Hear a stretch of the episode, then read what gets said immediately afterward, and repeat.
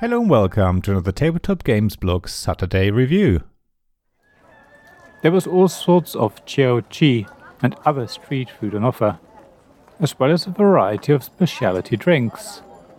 It was still rather quiet, but already the stall owners were very busy. The streets were heavy with the scents of various herbs, spices, and all sorts of wonderful flavors. As it was getting darker, more and more people found their way into the wonderful maze of this amazing Taiwan Night Market by Zong-Ger from Good Game Studios. No, Taiwan Night Market isn't yet another romantic Western interpretation of an aspect of the seemingly enigmatic and mysterious Far Eastern culture. Zong-Ger, aka Bob, aka Zong Hua, is one of the most prolific board game designers in Taiwan. His game is based on first hand knowledge of these street markets. It was inspired by a Facebook game called Restaurant City, which, as far as I can tell, was shut down at the end of June 2012. After its initial idea and some playtesting sessions, the designers struggled to turn it into a workable board game and put the project on hold. Years later, Zong-Ger came across the artwork series Cat Boss's Street Vendors, which was created by, as they call themselves, part time illustrator and pet owner Naomi. Zong-Ger was very impressed by the artwork and wanted to make a game out of it. That's when they returned to the design of what is now known as Taiwan Night Market. Of course, Naomi had to be the person to make the art for the game as well. The rest, as I say, is history. We now have a game designed by a Taiwanese designer about the famous night markets in Taiwan, published by the Taiwanese publishing house that Zong-Ger founded. I don't think it can get much more authentic than that. It makes for a game experience that's not quite as westernized as many other games. Taiwan Night Market's gameplay is different and really fitting for the setting. The illustrations add the feeling of the game, and the components complete the picture of what is a wonderful game that is easy to learn and quite quick to play. In the game, you try to open stores in prime locations and attract the most customers.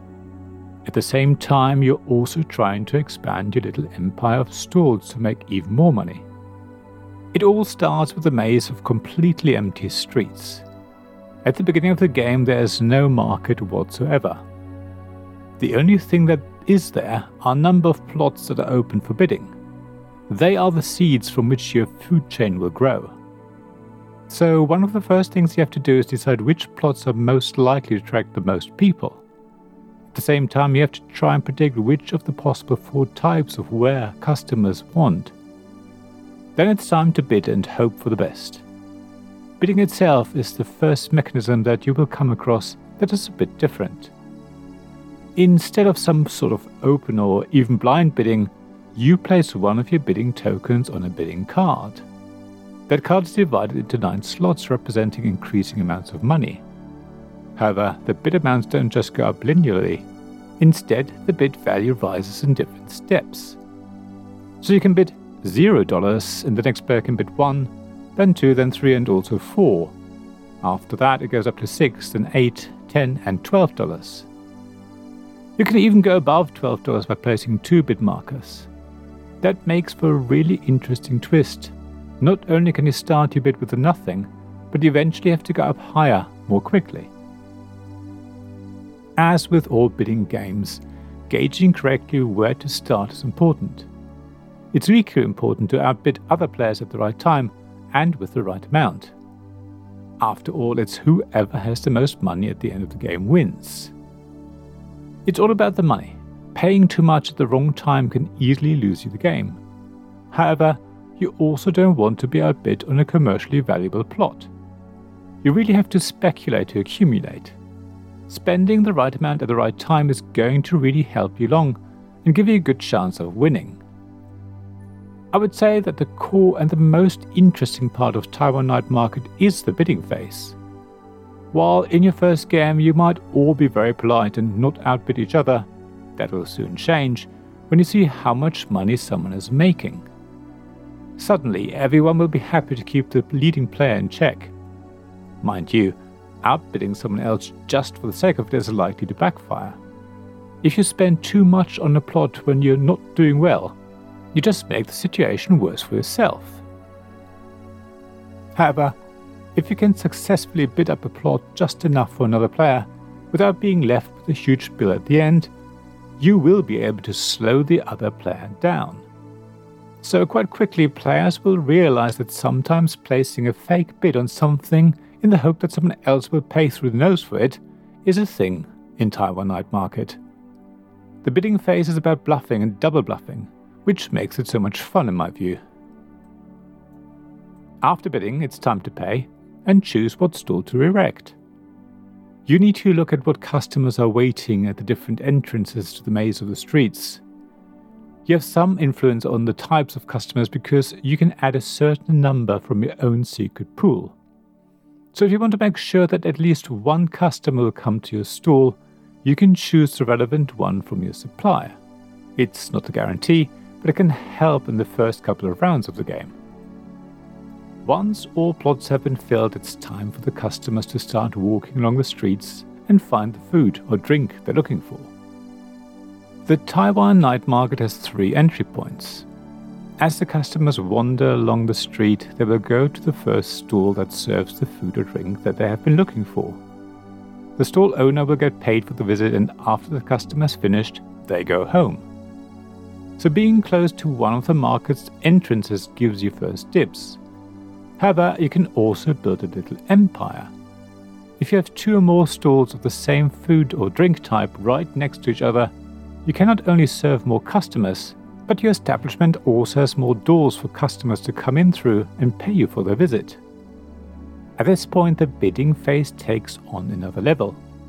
You not only want prime real estate, but you also need to ensure competitors don't encroach on your patch and don't expand their food or drink empire you may be forced to bid on a plot that's not really useful to you, but will stop another player from monopolizing the market. As you can tell, there is a lot to Taiwan night market. At the same time, the rules are pretty simple. There's a little sheet that tells you how many customers to add each round, because that changes, but other than that, every round is the same. So, once you understand the gameplay in principle, it all becomes about the meta. You need to gauge what other players want and decide when to invest where and how much. Even so, the game is suitable for younger players. It can easily be played with 10 year olds with some basic grasp of arithmetic, maybe even younger players. The whole game is over in under an hour, even if you play it at 5 players if you have the expansion, because most things happen in parallel, except for the bidding. The illustrations and wonderful components are another reason why it's suitable for younger people, even though Taiwan Night Market is very much an economic simulation, which can be quite dry. A lot of attention has been paid to detail. Even though there are only four types of stalls, each type comes with a number of different illustrations. The board looks quite varied even if many stalls are of the same type. I can certainly recommend the game to anyone who loves economic simulations but doesn't want to spend hours on boring number crunching. Taiwan Night Market is a lovely game that will appeal to a wide range of player types and age groups. Go on and treat yourself to some wonderful street food. Thank you for listening to this Tabletop Games Blog Saturday Review podcast.